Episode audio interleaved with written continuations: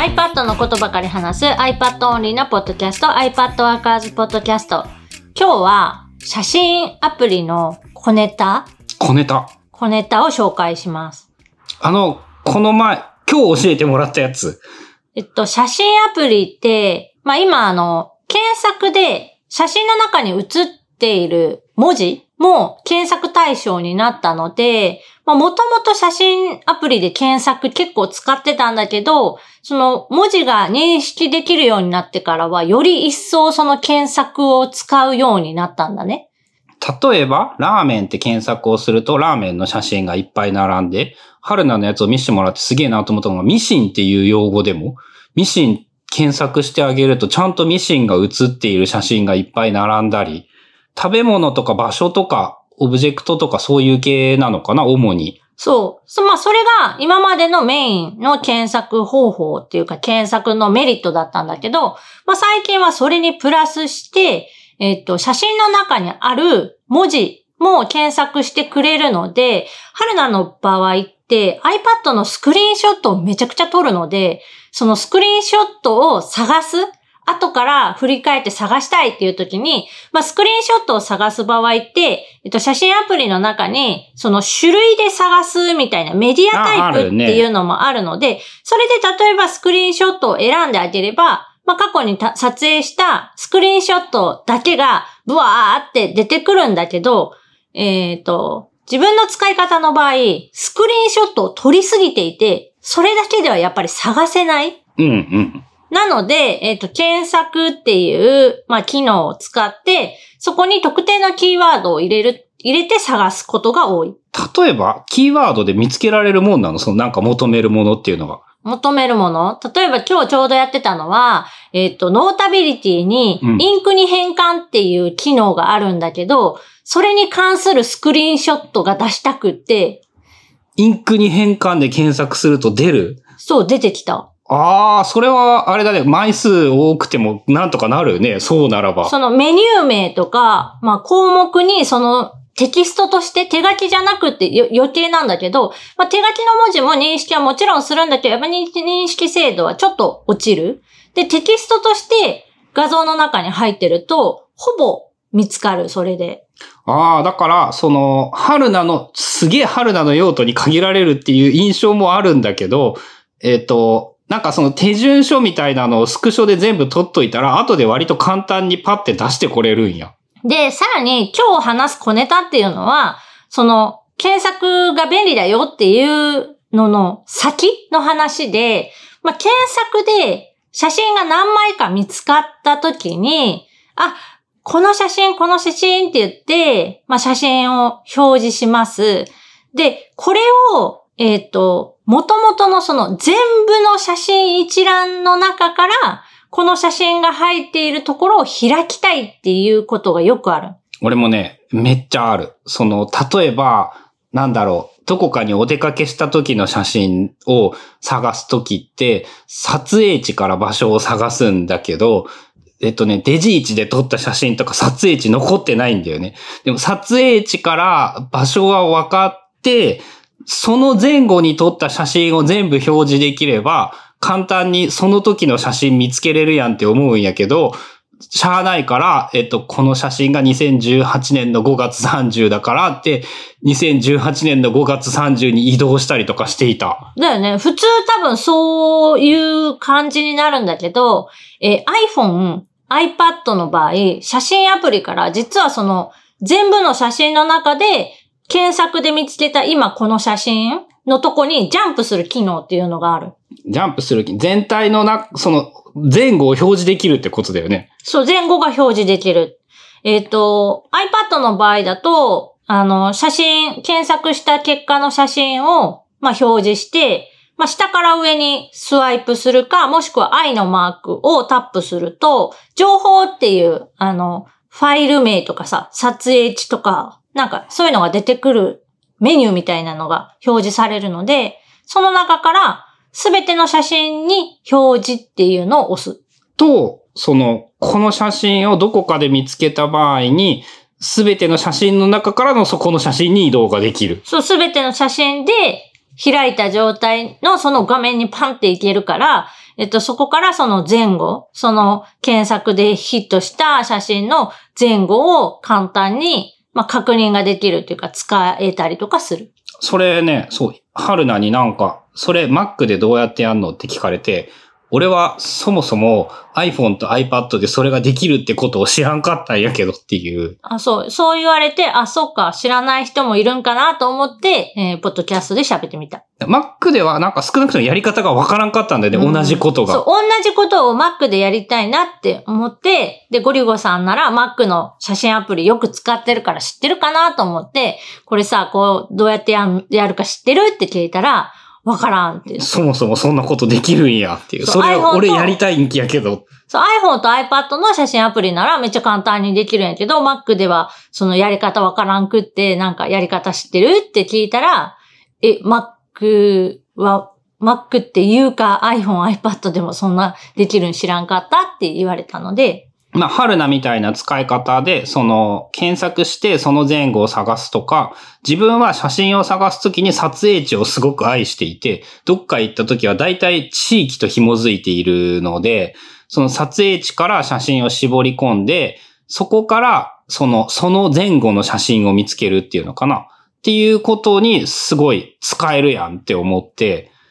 良い技だと思う。まあこれあの、検索以外のその撮影地から、えっ、と、表示したものとか、まあお気に入りに。そっか、お気に入りの前後とかでもいいから、なんなら例えばあれだよね、あ超簡易アルバムみたいな感じでさ、旅行行ったタイミングをお気に入りにしとくと簡単に、その旅行のキーアルバムから前後に移動とかもできる。うん。まあ旅行の場合はキャプションにもう入れちゃうかな。俺アルバム作るよ。普通に。なんかアルバムが増えて嫌だから、検索、基本自分は検索が好きなので、検索で引っかかるように、なんか2000何年何月の何旅行みたいな。あれかな？それは細かな違いで、あれ一覧したいんだよね。旅行がどんだけあるか。ーなるほどね。あの、うん。2019年にどことどことどこに行っただろうとかをアルバムを作っておけばパッと見れるから、そういう用途の違いかな、そこは。まあ、それに関しては、多分、アルバムを作っておいた方が便利かな。これ、アルバムもさ、アルバムの中、そのスタックできるのって、うん。知ってはいる？もちろんです。それを、その教えてあげようと思って、俺もスタックしてるよっていう。スタックっていうか、まあ、あの、マイアルバムの中にフォルダが作れる旅旅行フォルダがあって、その中にいろいろある。まあ、カバー変えてないから、カバーを変えるともうちょっと、あの、見栄えが良くなるんだけど、あんまそこはそういえば気にしてないかもしれない。ちなみに、このアルバムのスタックっていうのは、Mac からならできるんだけど、iPhone、iPad からはできない。で、同期されるんやんな？そのスタックしたものが後から。そうそうそう。Mac でそのスタックすると、えっ、と、まあ、旅行っていうのにいっぱいまとめて入れると、それはちゃんと iPhone とか iPad でも認識されて見えるのに、iPhone、iPad からはそのフォルダみたいな感じなんだけど、そこに入れることはできない。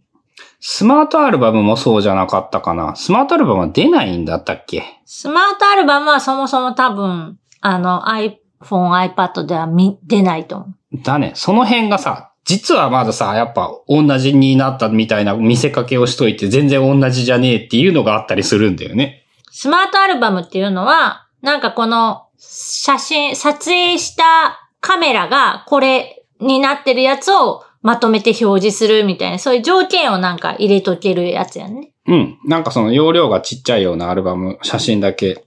見つけるとか、GoPro で撮った写真だけ見つけるとか、その愛知県の写真だけ見つけるみたいなことが多分できるはず。まあ、それもさ、あの iPhone、iPad の写真アプリで、その、このカメラで撮影したものだけっていう、相当はもうできるんだよね。そういうスマートアルバム化することはできないんだけど、撮影した、それもさっきの愛のマークから、なんか撮影した、あのカ、カメラがなんか選べるやつがあって、そこを選ぶとなんか、あの、それで撮った写真だけバーって出た気がする。まあ、どのぐらいね、その検索っていうか、思い出以上のことにどう使うのか。春菜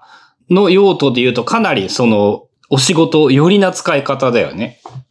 で、俺は、そ、ほぼ、その思い出で、この時にの写真が見たいとか、こ、この時どうしてたっけみたいなことを思い出す的な要素がでかいので、そう。だから、えっ、と、ゴリゴさんの使い方は、えっ、と、振り返りというか、あの、目的なく、ざっと見たいっていうのが強い感じかな。その、ライフログ的な要素だと思う。使うものが、使いたいことが。で、春菜の場合は、この写真が欲しいっていう、もうピンポイントで決まってて、それを探し出すためによくその検索を使うっていう感じ。まあこういうのも昔だと別のアプリっていうかさ、純正の写真アプリじゃできなかったから、他の写真編集とかそういう写真の管理とかが得意なえーアプリを別で入れて、そっちで管理をするとか検索をするとかってしてたけど、今はもうその場所から探すとか、えっ、と、文字？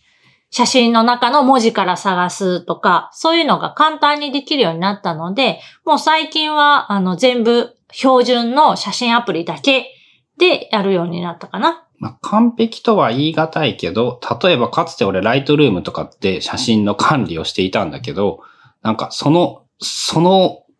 物理的にもソフトウェア的にもな重たさをよりももう写真アプリで何もせずにそのまま使えるが一番良くなったかなって感じやな。まあ、フィルターもかけれるし、トリミングもできるし、えっ、と、その、抜き出しっていうかさ、最近だと被写体を選択するみたいな。ああとあれかも、そのアプリの中であのアアプリの機能として呼び出せるっていうやつがあるじゃんこの写真アプリから何々を立ち上げて編集して完了すると写真アプリに戻ってくる。それができるようになったっていうのも、かつてはそのでかかったかも。今でもそのモザイクとか、なんかあの拡大鏡を使うのとか、そういうアプリで、写真アプリからそのまま立ち上げて使ったりとかしていたりして。あれ便利よね。あの、戻そうと思った時に元に戻すってすると元の写真に一発で戻るので。うん。まあ写真にしても、そのロジックとか音楽とかもそうなんだけど、その母感があって母感に追加機能としてなんかアプリがあるみたいな使い方が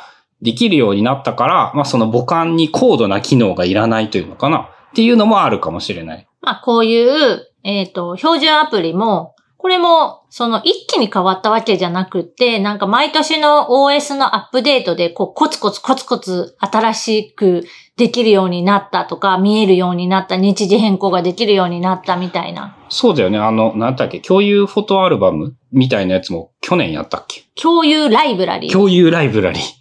これもすごく便利で、あと重複したあの写真を探してきて消して容量を減らすみたいな。それも結合っていうのを押せば、まあ一個の写真としてまあ認識できるようにしてくれるので、まあ非常に便利になったかなという感じです。ということで今日は、まあ Apple 標準の写真アプリのまあ小ネタというかこんなことに使ってるよっていうお話でした。番組への感想やリクエストなどは、シャープ i p a d w o r k e r s のハッシュタグをつけてツイートしてください。それではまた来週 iPadWorkers Podcast でした。